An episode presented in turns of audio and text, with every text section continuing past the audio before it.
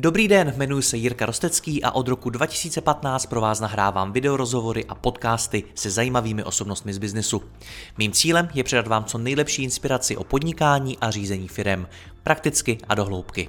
Více než 1200 rozhovorů najdete i na mém webu mladýpodnikatel.cz a pokud chcete jít při poslechu ještě více dohloubky a nahlédnout do hlav top osobností českého a slovenského biznesu, přidejte se i mezi naše předplatitele. Nemohl bych to dělat bez partnerů, jako je ShopTet, který poskytuje nejpoužívanější e-shopové řešení v Česku. Stačí kliknout a začít prodávat. www.shoptet.cz Děkuji vám za poslech a teď už další rozhovor.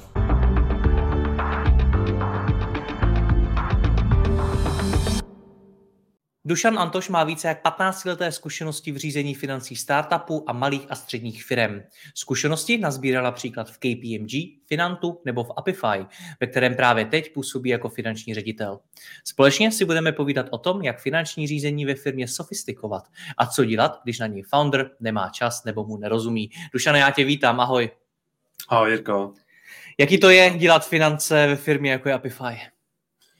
A vieš čo, je to strašne, je to strašne fajn, je to príjemné. Ja si tie, um, tie situácie, keď tá firma rastie z toho startupového štádia do, uh, do takej profesionálnejšej, väčšej firmy, si to moc užívam.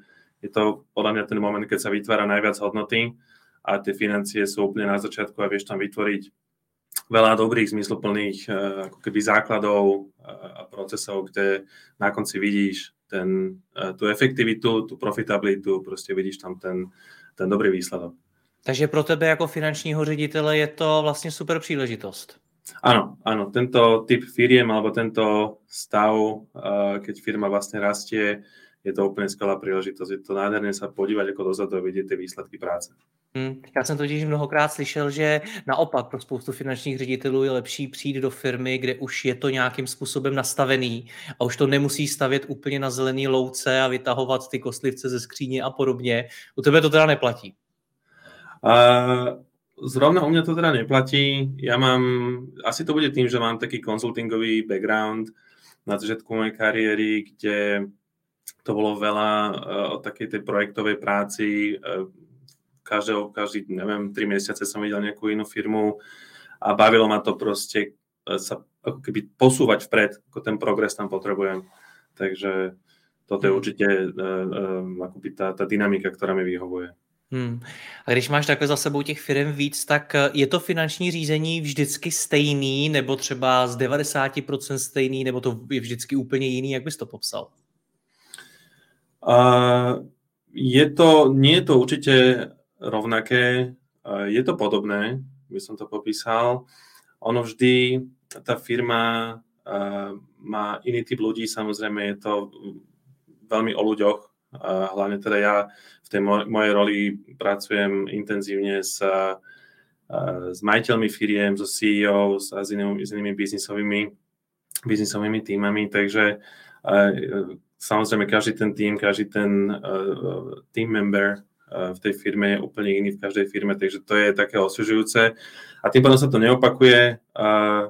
Čo sa opakuje je možno, že ten základný nejaký set nástrojov, ktorý, ktorý používam a potom už e, si ho len prispôsobujem podľa toho, kam tá firma smeruje, aká, ako, ako veľmi e, sa zaoberá, dajme tomu rastom, alebo sa zaoberá získavaním peňazí od investorov alebo od bank. Hmm. Když říkáš set nástrojů, které opakovaně používáš, jaké to jsou? Uh, vieš čo, tak ja si myslím, že základný nástroj pre finančného riaditeľa je, teraz sa bavíme o tejto veľkosti, v ktorej, v ktorej fungujem ja, je spolahlivý finančný model, uh, do ktorého vstupujú od splatnosti faktúr, organizačné zmeny, uh, sú tam plánované investície a je to niečo, čo mi dáva vizibilitu že čo si tá firma môže dovoliť a v akom časovom horizonte. A e, okolo tohto nástroja teda sa už dá vybudovať akoby taký ekosystém, kde každý ten tým má nejaký svoj vlastný budget a ja už v podstate len akoby sledujem, že e, e, čo každý tým si ako plánuje, kam tá firma ako celok smeruje teraz po finančnej stránke. No a mm, už potom je to o nejakej úzkej spolupráci automatizácii ako s účtovníctvom, k tomu sa možno dostaneme neskôr, ale ten základný nástroj teda je ten finančný model a okolo toho tie jednotlivé, jednotlivé budžety pre, pre každý tým. Hmm, to je to, co vytváříš do té firmy, přijdeš poprvé? Jako první tvůj úkol je vytvořit ten finanční model? Uh, z pravidla áno, pretože ja nastupujem v tej fáze, keď uh, v tej firme cíti taký organizačný chaos, z toho teda ako rastie a je tam potreba uh, zaviesť možno, že prvé pravidlá alebo nejaké základné procesy, aby tá firma mala vizibilitu na, na ten svoj cash flow, je nejaké plánovanie toho, čo si teda môže v najvyšších mesiacoch dovoliť. A toto je základný nástroj. Toto je základný nástroj, to si myslím, že to je niečo, čo sa akože v tej prvej chvíli od toho finančného manažera alebo rejiteľa očakáva, že teda zmapovať si tú firmu, na čom je. Je to obvykle už teda dosť, dosť uh, náročné na detaily. Už ten CEO alebo ten nejaký kontrolór alebo teda nejaký asistent, ktorý v tej firme je, už na to nemá toľko priestoru a času.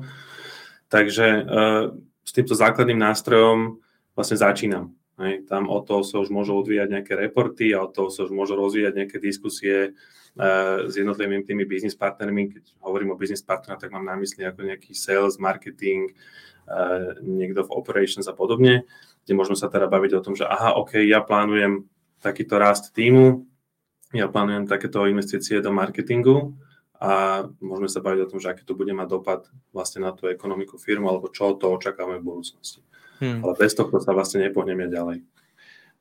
Já bych se o toho finančního modelu rád zastavil, protože eh, ty sám říkáš, že to je v zásadě základní stavební kamen tvojí další práce, ale je to pro mě zatím takový neuchopitelný. Bavíme se tady o podnikatelích, kteří s tím nemají žádnou zkušenost, pravděpodobně to nikdy nedělali. Tak co to znamená finanční model, zmapovat firmu, jak to mají udělat? Ja si myslím, že v nejakom rozsahu ten začínajúci podnikateľ má nejaký svoj základný uh, nejakú tabulku, to nazvem, v ktorej, v ktorej si monitoruje, že aha, ok, koľko mám uh, hotovosti na účte, aké mám splatné záväzky a aké očakávam tržby. Ale Když jsem začínal já podnikat, tak jsem tomu říkal křišťálová koule. Presne tak. To je, to je potom to je druhá možnosť, ktorú si môžeš, ktorú si môžeš niekde získať eh, na nejakom, eh, na nejakom mejdane. Absolutně to nebylo sofistikovaný, absolutně to nakonec nebylo ani přesný a podobně. To je to, o čem se bavíme? To je presne to, o čom sa bavíme, že vlastne je to takýto najlepší odhad, aký môžeš mať, okay? ale on sa dá, keď, keď e, máš tým skúsenosť a keď vieš ísť do detailu a keď poznáš tú firmu v zmysle, od, spomínal som napríklad tie splatnosti faktúr, ktoré máš, alebo ako často platíš svojich zamestnancov, uh, aké máš nejaké iné náklady na na režie, na tvoj office alebo na infraštruktúru. Ja teraz sa venujem hlavne teraz softwarovým firmám, takže ako pre mňa ten typ nákladov ako infraštruktúra sú proste nejaké cloudové služby, nejaké SaaSové služby a podobne. Tak to sa relatívne ľahko plánuje, lebo to je v podstate pravidelný náklad, akurát si musíš monitorovať, dostať pod kontrolu, že kedy ten náklad rastie alebo prípadne, e, prípadne klesá podľa, podľa e, využiteľnosti. Keď prestávaš využívať, tak to môže aj klesať, prípadne si dojednáš nejaké zľavy a tak ďalej. Ale bavíme sa presne o nejakej, keď to veľmi zjednočne poviem, nejakej tabulke. Tá tabulka môže mať, uh, ono, nie je problém ju skomplikovať, tak to poviem. No, akože, kompl- nie je problém vyrobiť komplikované tabulky a myslím si, že ten dobrý CFO uh, má jednu z vlastností, že ten neuveriteľný set informácií, ktorý má k dispozícii, dokáže odprezentovať veľmi jednoducho. Okay, čiže podľa mňa akurát tá je, tam je tá výzva, že tú komplikovanú tabulku držať v jednoduchej štruktúre hej, a potom sa s ňou aj ľahko pracuje tým ostatným, ostatným eh, členom v tej firme. Lze tohle rozdělit na nějaký fáze nebo na nějaký prostě úrovně, po kterých já můžu postupovat, protože já jsem se mnohokrát setkal s tím, že podnikatele, kteří rozjížděli to finanční řízení ve své firmě, tak hned chtěli něco, co pro ně možná bylo až moc složitý. Přesně chtěli nějakou obrovskou, neskutečně komplikovanou tabulku, za kterou je samozřejmě spousta práce. Je to to, čím by teda člověk měl začít, nebo by měl postupovat nějak postupně? Vieš to takto, ja si myslím, že a vždy záleží od uh, danej situácie v tej firme a, od, a potom od toho, čo ten, uh, ten majiteľ firmy alebo ten CEO, kde on vidí prioritu, to, čo on chce. Uh, v tých, poviem tak, že ten, v, tých, v tých rastových firmách, jak som spomenul na začiatku, nastáva situácia, keď uh, cítiš taký ten organizačný chaos, proste strašne veľa vecí je vo vzduchu a proste tomu sa musíš venovať a, a obchodu sa musíš venovať a, a ľuďom sa musíš venovať, proste zrazu nie je čas, ako keby si udržiavať tú tabulku ako v nejakej, nejakej spolahlivej, spolahlivej forme. Uh, tam, tam asi ten reporting alebo tá vizibilita má prioritu, keď proste máš niečo pod rukami, čo ti prudko rastie, hlavne tie firmy, ktoré prudko rastú, tak veľakrát tam nastáva tzv. taký to je anglický výraz, že overtrading, to znamená, že tie predaje alebo tie tržby, že predbiehajú cash flow. V podstate na papieri predávaš viac, ako reálne dokážeš ufinancovať. A e, tam je veľmi dobré mať akože tú, tú visibilitu, že OK, síce na papieri mám vyfakturovaný nejaké, e, nejaký objem peňazí, ale otázka je, že koľko reálne mám doma, kedy dostanem tie peniaze doma, aby som mohol zaplatiť svoje bežné výdaje a pokračovať v raste alebo investovať do rastu. No a potom uh, uh, sú typy firiem, ktoré som videl v takých tých tradičných sektoroch, ako je možno, že strojárenstvo, automotív alebo uh, veľký obchod, kde firma, ktorá proste je stabilná, rastie nejakým svojím pomalým tempom, uh, tak tam si pohode vystačí ako aj s hlavnou ekonomkou, čo je v preklade akože hlavná účetní, ktorá hmm. nepotrebuje produkovať nejaké sofistikované reporty ani, ani nejaké finančné modely, tam tomu majiteľovi firmy alebo CEO stačí, keď má každý týždeň na stole proste jednoduchý zoznam záväzkov, nejaký prehľad, eh, prehľad na účte, koľko mám peniazy to je všetko. Hej, takže um, záleží to od toho CEO, od toho stavu firmy, keď um, ten CEO alebo majiteľ firmy má potrebu si zlepšiť reporting, tak sa začína proste tými reportingovými vecami, keď ten majiteľ firmy má potrebu zastabilizovať firmu, ktorá sa nachádza v nejakej krízovej situácii, OK, no tak prvé je proste si zmapovať všetky videá, dostať ich pod kontrolu na, na, na jedného človeka, ktorý o nich bude rozhodovať a začať sa pozerať po nejakých externých zdrojoch financovania. Takže vždy je to naozaj veľmi individuálne podľa uh, majiteľa firmy a konkrétnej situácie. Hmm. Jsi zmínil několik věcí. Padl tady účetní, padl tady nějaký finanční ředitel, padl tady někdo na controlling a podobně. To je všechno jedna osoba, nebo je to víc lidí? Je to viac ľudí. Uh, už, uh, už keď sa bavíme ako o nejakej roli CFO, tak uh, to nemá byť kontrolór. Tam veľakrát dochádza akoby uh, k takému uh, rozdávaniu titulov, som to možno nazval, že uh, si tí majiteľia firiem zavolajú alebo hľadajú pozíciu CFO, ale v skutočnosti neodozdávajú tú kompetenciu a tá firma možno CFO ani nepotrebuje je to skôr o tom, aby niekto proste prevzal nejakú zodpovednosť nad eh, chodom finančného oddelenia alebo týmu a zabezpečoval proste nejaké základné reporty a, a kontroloval uh, vystavené faktúry. Ale už ten CFO má práve vtedy uh, akoby tú najväčšiu, najväčšiu výzvu alebo príležitosť, keď už tam je, sú nejakí, nejakí členovia toho týmu, ktorí majú na starosti ten základný chod financí, to znamená, že faktúry, úhrady, alebo teda e, platenie, platenie záväzkov, e, potom kontakt s účtovníkom, finančné výkazy základné a podobne, tak vtedy vlastne je tá príležitosť e, pre toho CFO to posunúť akoby na ďalší level, lebo jeho úlohou nie je, ako by som povedal, že kontrolovať faktúry a ísť do toho detailu, aj keď je veľmi dôležité, aby rozumel tomu procesu a vedel si vyhrnúť rukavy. A to napríklad nastáva v prípade veľakrát, keď sa rieši automatizácia, Dneska už sú nástroje, keď si dokážeš zautomatizovať veľa takých tých, tých rutinných eh, procesov vo financiách, ale eh, ten CFO má presne si ako keby premyslieť eh, tú, tie priority a tú správnu agendu a rozdeliť ju medzi ľudí. Ten štandardné rozdelenie je, že, alebo ideálny stav je, keď máš asi na každú tému máš jedného dedikovaného človeka, čiže máš človeka, ktorý rieši tzv. accounts payable, to sú vlastne došlé faktúry, to sú faktúry od dodávateľov. Tam je, sú veľké príležitosti napríklad pri, pri zjednávaní uh, tých, tých termínov splatnosti, prípadne ak máš veľkých dodávateľov, vieš ich kontaktovať, sa s nimi baviť o nejakých množstevných zľavách a tak ďalej.